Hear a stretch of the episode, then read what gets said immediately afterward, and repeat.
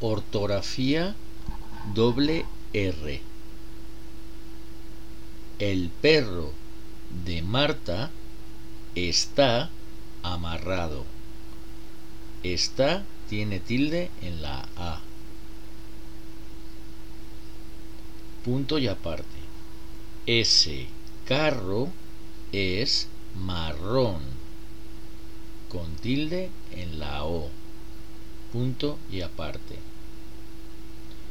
En ese tarro está el turrón. Tilde en la A de está y en la O de turrón. Punto y aparte. Se derramó, tilde en la O, el líquido, tilde en la I, en la primera I, en la mesa. Repito la frase. Se derramó el líquido en la mesa. Punto y aparte. La parra tiene uvas. Punto y aparte. Le puso un forro al cuaderno. Punto y aparte. El burro está, con tilde en la A, en el corral. Punto y aparte me puse la gorra que me dio.